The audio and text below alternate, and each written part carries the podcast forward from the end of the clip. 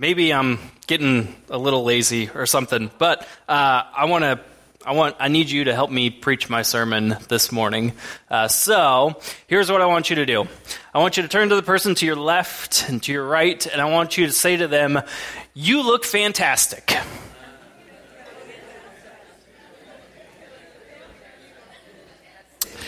And whenever someone gives you a compliment, it's polite to, to, just acknowledge it.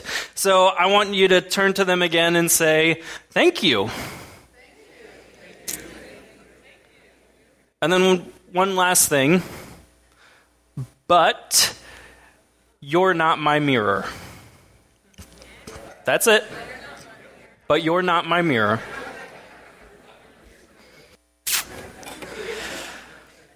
And there you go, just like that, you preached my sermon. So we're done here. We can all go home. You're off the hook, right? Um, maybe. Uh, so um, your work here is done, uh, but I got some stuff that uh, I'm going to say. You can tune it out for the next 20 minutes if you want, because you just heard my message. Uh, and I, I, would even go so far as to say that that you just preached a message that might be one of the most important messages that someone ever hears.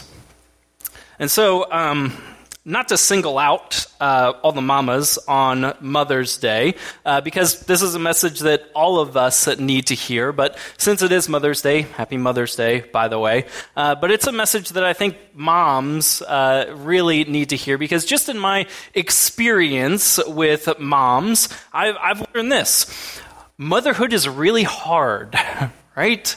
Motherhood is really hard, and it's made even harder by the pressures of others that are placed upon moms to be something, do something that they are not.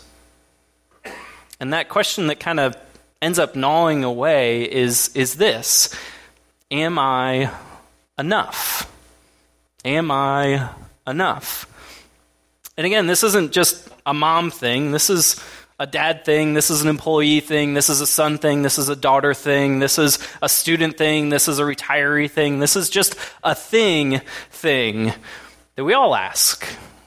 Well, am I am I enough? I mean, ever since I can remember, I've carried this question around with me wherever I've gone in life.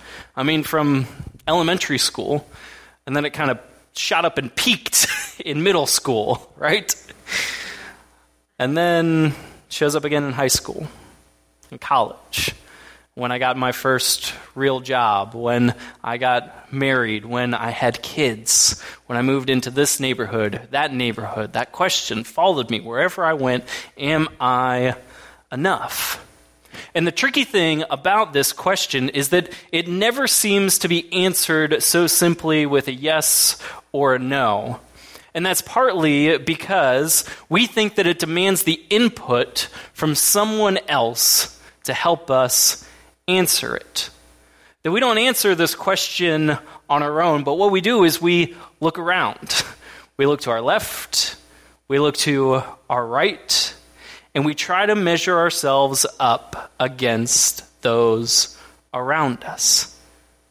Am I enough? And so every year, I have to do this uh, self evaluation uh, thing of myself and my ministry. Um, it's basically a performance review where my bosses tell me to ask myself the question Am I enough? Am I a good enough preacher? Am I a good enough teacher? Am I a good enough leader? Am I a good enough pastor? And on and on it goes. And, and, and I just finished filling the thing out. But the question that I kept having in my mind as I was doing it was well, by whose standards? I mean, what's, what's the scope here? What's, what's the scale? How do I determine my enoughness? It's titled a, a self assessment form. But ironically, in order to assess myself, I did what we all have a tendency of doing. We assess ourselves in comparison to someone who is not ourselves. And it's kind of ironic that, you know, we have this incessant human tendency to self assess by using a point of reference that is outside of ourselves. And so, the question that I want us to all wrestle with a little bit today is this question Who are you using as a point of reference to evaluate if you are enough?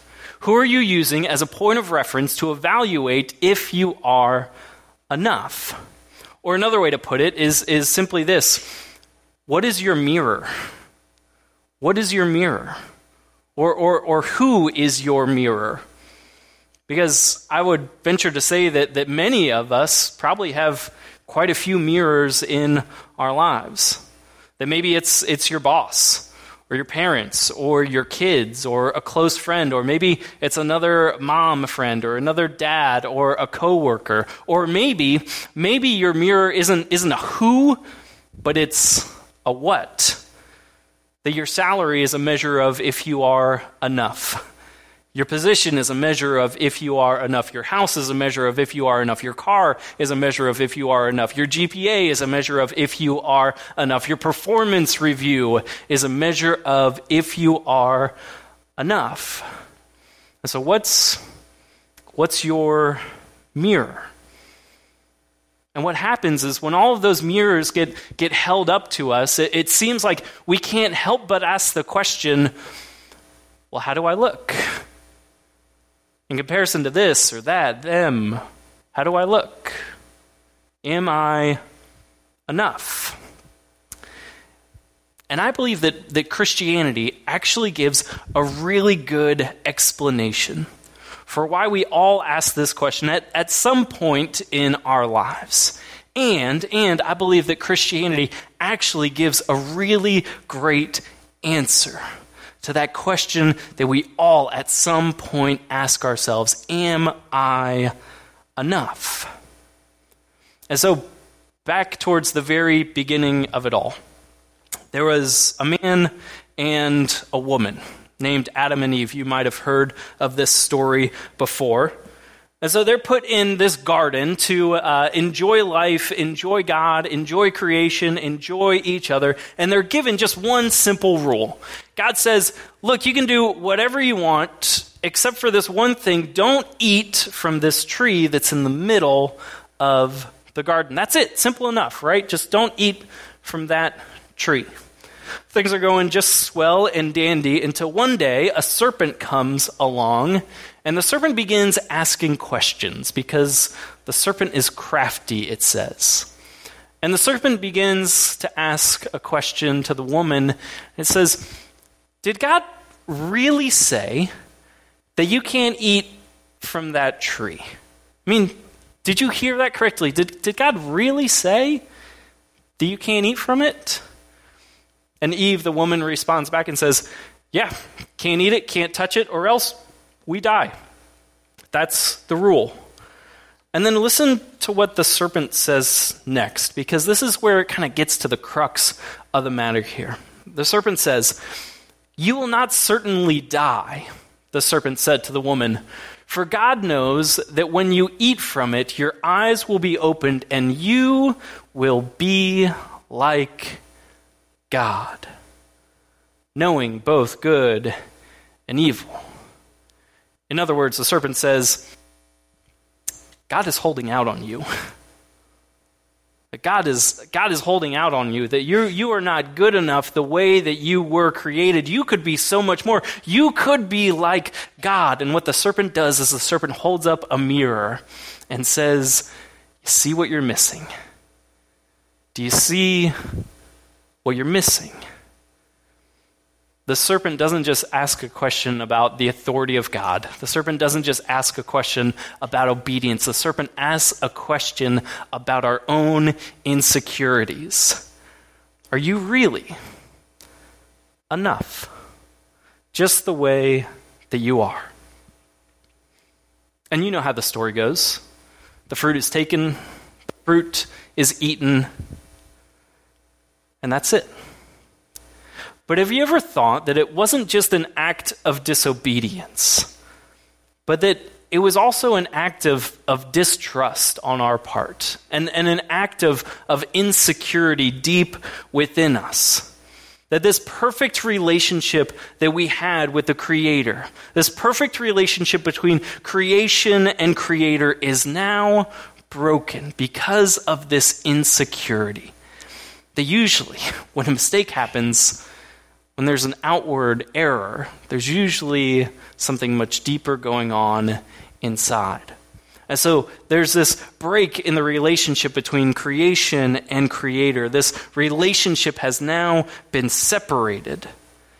And what has happened is that we've now lost our true north. We've now lost our true point of reference to look to and see am I enough?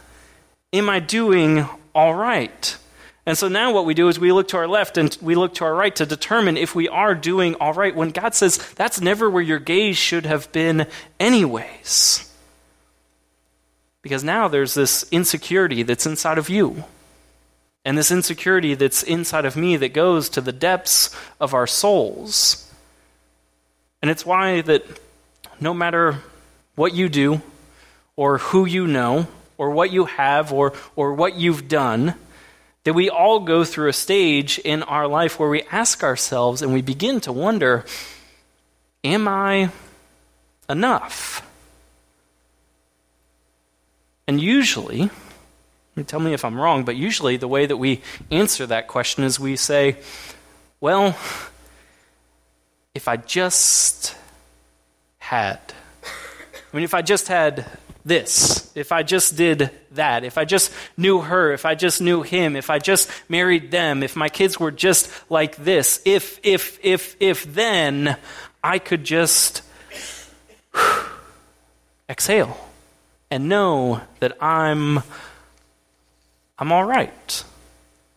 And so, what we do is we try to fix ourselves. We try to bridge that disconnect that we feel inside. We try to secure that insecurity by comparing ourselves to other people. That maybe if I ever had what they had, then they would look at me the way that I look at them and they would say to themselves, Yeah, he's all right. She's all right. But here's the thing that's not how God ever created us to be. That's not how God ever created us to look around at the world. That when we start comparing ourselves to one another, it's like comparing apples to string beans. Or as the Apostle Paul puts it, he says, it's like comparing a hand to an eye. And so the Apostle Paul, one of the leaders of the early church. Uh, he wrote a letter to this early church in Corinth that's, that's caught in the middle of this comparison trap. And envy is beginning to bubble up within this community. Imagine that Christians becoming envious of one another. Hmm, can't imagine. And so when that happens, when envy kind of gets into our heart, that's when strife begins. That's when we start to feel the tension because we're so busy trying to compare ourselves to one another. And so Paul says, you know, just kind of cut all of that out. And he gives an illustration here to the early church that I think is just so powerful. And he says how the church, this community, is supposed to be like a human body that just as a human body has many parts there's hands, there's feet, there's eyes, there's ears, there's a nose, there's a belly button, all that stuff. So, too, we are all different. We all have different functions, and yet we are still one together. All together with all of our differences, all to serve one purpose. And so, this is what he says He says, just as a body, though one has many parts, but all its many parts form one body. So it is with Christ. For we were all baptized by one Spirit, so as to form one body, whether Jews or Gentiles, slave or free. And we were all given the one Spirit to drink. Even so, the body is not made up of one part, but of many. Now, if the foot should say, Look, because I am not a hand, I do not belong to the body, it would not for that reason stop being part of the body. And if an ear should say, Look, because I'm not an eye, I do not belong to the body. It would not be for that reason to stop being part of the body. If the whole body were an eye, then where would the sense of hearing be? Or if the whole body were an ear, where would the sense of smell be? But in fact, God has placed the parts in the body, every one of them, look at this, just as He wanted them to be. And if they were all one part, well, then where would the body be? As it is, there are many parts, but there is one body. So let me just give you the Jason Knott paraphrased version of this. Why are you letting someone else hold your mirror? Why are you letting someone else hold your mirror? Then why do you keep looking to your left and to your right to determine if you are all right? Then why do you keep handing your mirror over to someone else and say, Tell me, how do I look? Am I enough? Why do you keep handing your mirror to other people? And so Paul would say the same thing to another church that's going through the same issue of comparison and envy. And watch what he says here in Galatians. He says, So in Christ Jesus, you are all children of God through faith. All children of God through faith. For all of you were baptized into Christ, have clothed yourself in Christ. There's neither Jew or Gentile, slave nor free, nor is there male and female, for you are all one in Christ Jesus. And if you belong to Christ, then you are Abram, Abraham's seed and heirs according to the promise. You see, there's, there's the way that you see you, there's the way that others see you. And then there's the way that God sees you. So the question is which mirror are you going to look into?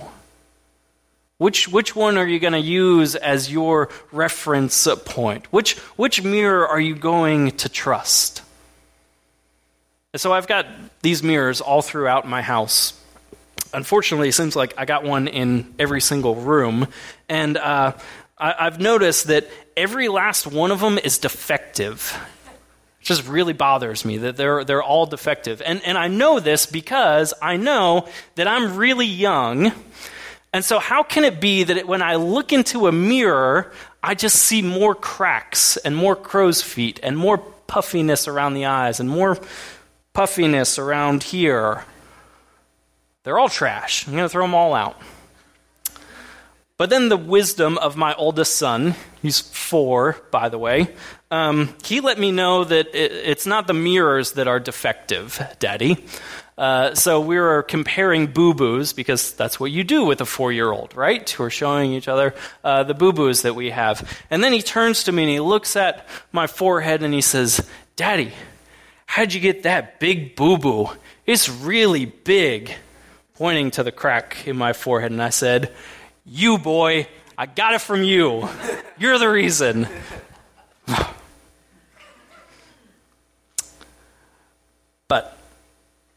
You see, if we let someone else hold our mirror, what often happens is that they'll show us our mistakes.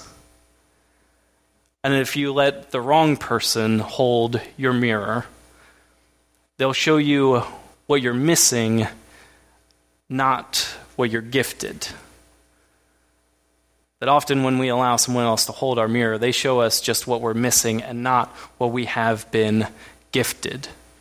Because the thing about mirrors, the thing about mirrors is that they show you the image, but they always show it to you in reverse. Are you with me? And so when we look to our left and to our right and we ask someone else to hold up our mirror, what they often do is they, they show us what we're missing, not what we have been gifted, and they're showing us the image in reverse of how it really is. And so let me, let me ask you this question How does a perfect parent see their child? Or who would a perfect parent compare their child to? Who would a perfect parent compare their child to? Or, or, or forget about a perfect parent. Let's just, let's just go with like standard, run of the mill, average parent. Who would they compare their child to? There's a new mom, there's a new dad, there's a brand new baby. Who would they compare that baby to? And I've been around a lot of brand new moms and a lot of brand new dads and a lot of brand new babies, and, and never once has it happened to me where they come and say, Here's Elizabeth. She's okay. Fine. But we had hoped that she would turn out more like her.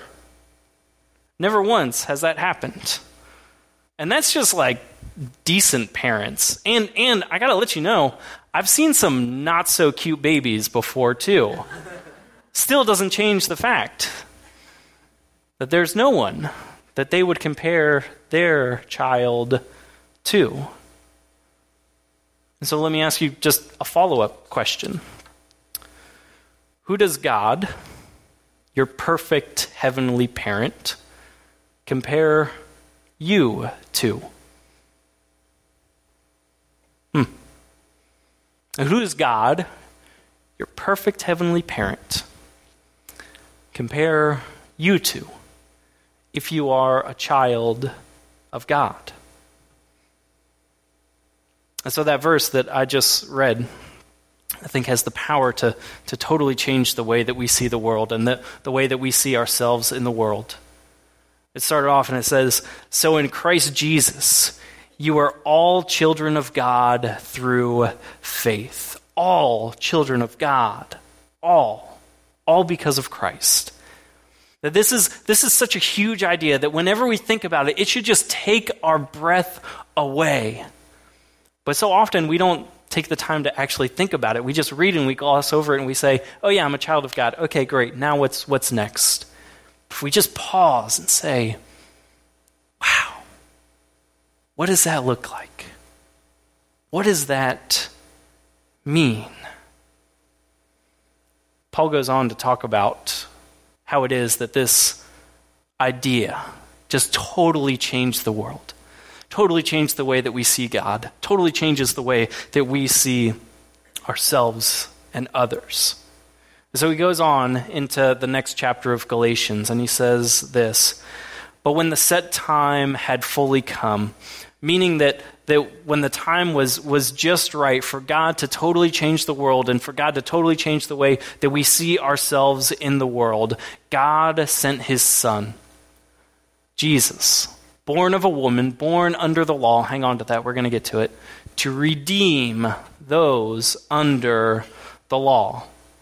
Now, this means that, that God, through Jesus, did something for everybody who was born under the law. And guess what? If you didn't know this already, that's you and that's me.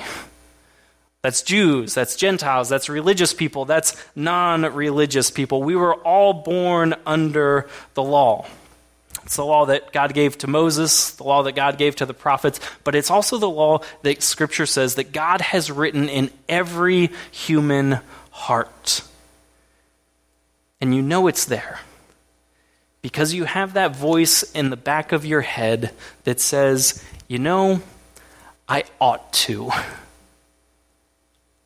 I know that I ought to. And you don't always pay attention to it. You don't always do what it says, but nevertheless, it's still there. You know, I ought to. But the thing about that ought to voice is that we can never, ever live up to what we ought to do.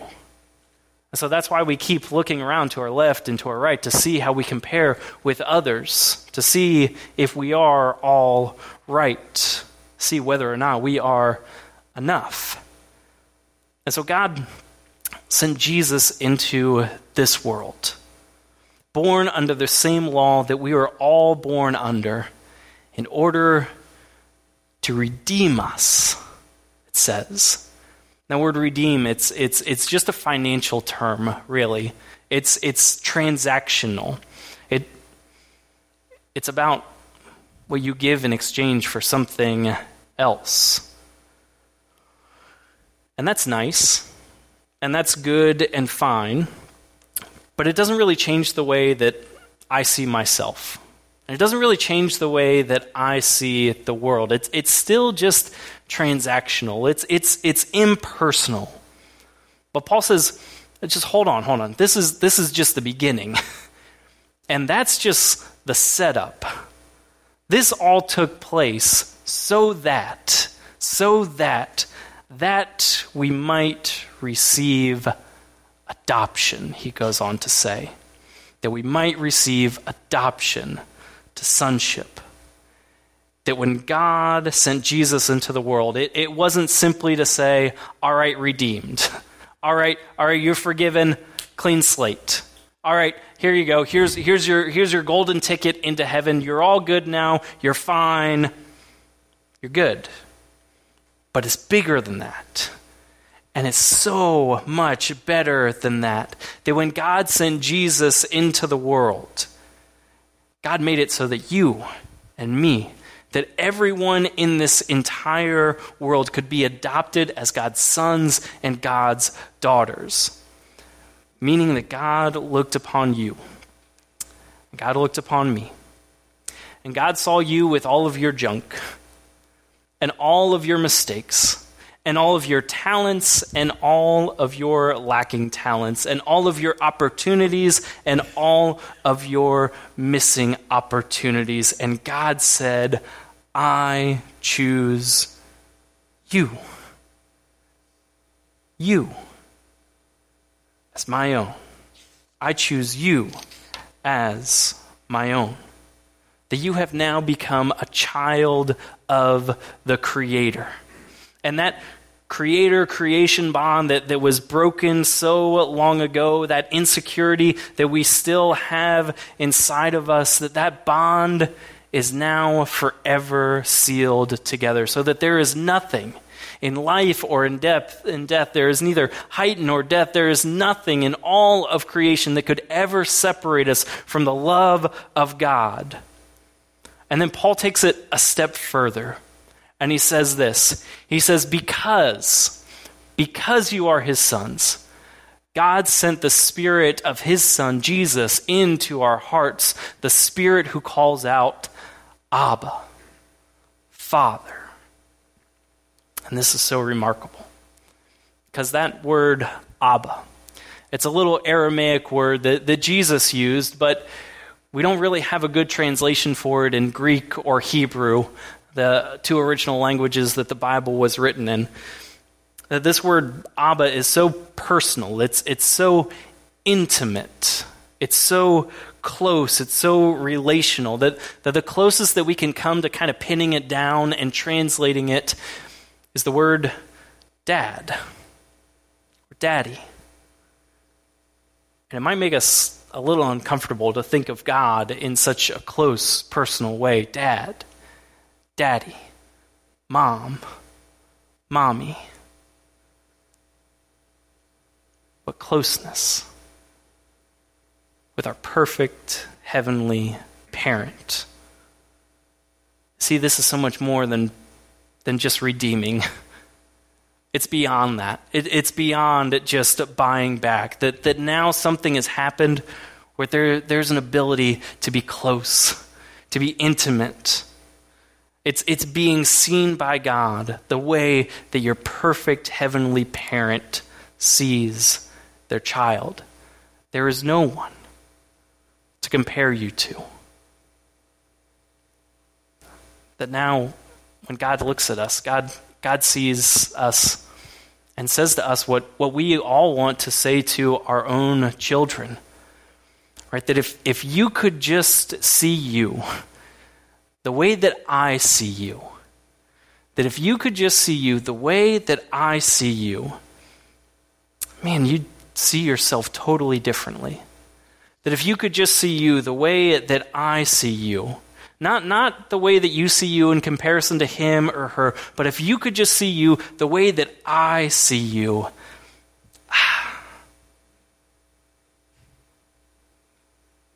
that when God looks at you, God doesn't look to the people to your left or to your right. That God looks at you, at you, and sees a beloved child, And because we are children, you know that that means that, yeah, we still got some growing up to do. We, we still have some learning to do. We still have some maturing to do, some developing to do. That God isn't done with us yet, but that's because God loves us so much that God won't leave us where we are. That God isn't done with us yet. But that when God looks at us, God sees the perfected work of Jesus Christ now on display for all to see and to take notice of. That we don't have to keep looking in a mirror, but we can now see face to face with the God who calls us a beloved son or a beloved daughter. So there's the way that you see you, the way that others see you, and the way that God sees you. So the question is whose, whose estimation of you should you use? I mean, whose, whose mirror should you really trust? Who should you compare yourself to? Where, where is your mirror? And if we could all just get that idea, you know, like off the screen, off the page, into our minds and into our hearts, I believe that it would totally change the way that we see everything in the world. That it would change the way that we see ourselves, that it would change the way that we see one another, that it would change the way that we live and move and have our being in this world when we know who we are and how our perfect heavenly parent sees us that if we could just take back the mirrors that we've given to the people on our left and our right, that if we could just take all of those back and hand them over to God and see ourselves through the eyes of the one who created us, who redeemed us, and the one who loves us unconditionally, as if there was no one else in the world to compare us to sons and daughters. That if we had the courage to say, God, give me your eyes, so that when I see me, I see me the way that you see me. God, give me your eyes so that when I look at me, I, I look at me rightly. And if you do that, if you do that, you know what you'll find. You know what you'll find? You'll find exactly what you have been so busy looking for trying to outrun, trying to out earn, trying to outbuy, outperform, outsell, outdiet. You'll find. You'll find exactly what it is that you have been looking for. Your truest, deepest, most honest estimation of you, a beloved child of God, a beloved child of Abba. So, my hope, my hope for you today, and my hope for myself today, is that whoever you have been using as your mirror, or whatever you have been using as your mirror, that you would look to your left, that you would look to your right, and you would say, You know what? You're not my mirror. My maker, my Abba, is my mirror. And so, God, what marvelous love that you have given to us. Lord, that you've called us children, sons and daughters, and that you say that that's who we really are. And so, Lord, help us to see as you see, to do as you do. That we would live in that reality, your reality and that your love for us would shut down that debilitating self criticism, e- even when we know that there is some truth to it, because we trust God, that you are greater, that you are bigger than our worried hearts, that you know more about us than we even do ourselves. So give us your eyes. Help us see as you see. Fix our vision on you. Pray this in Jesus' name. Amen.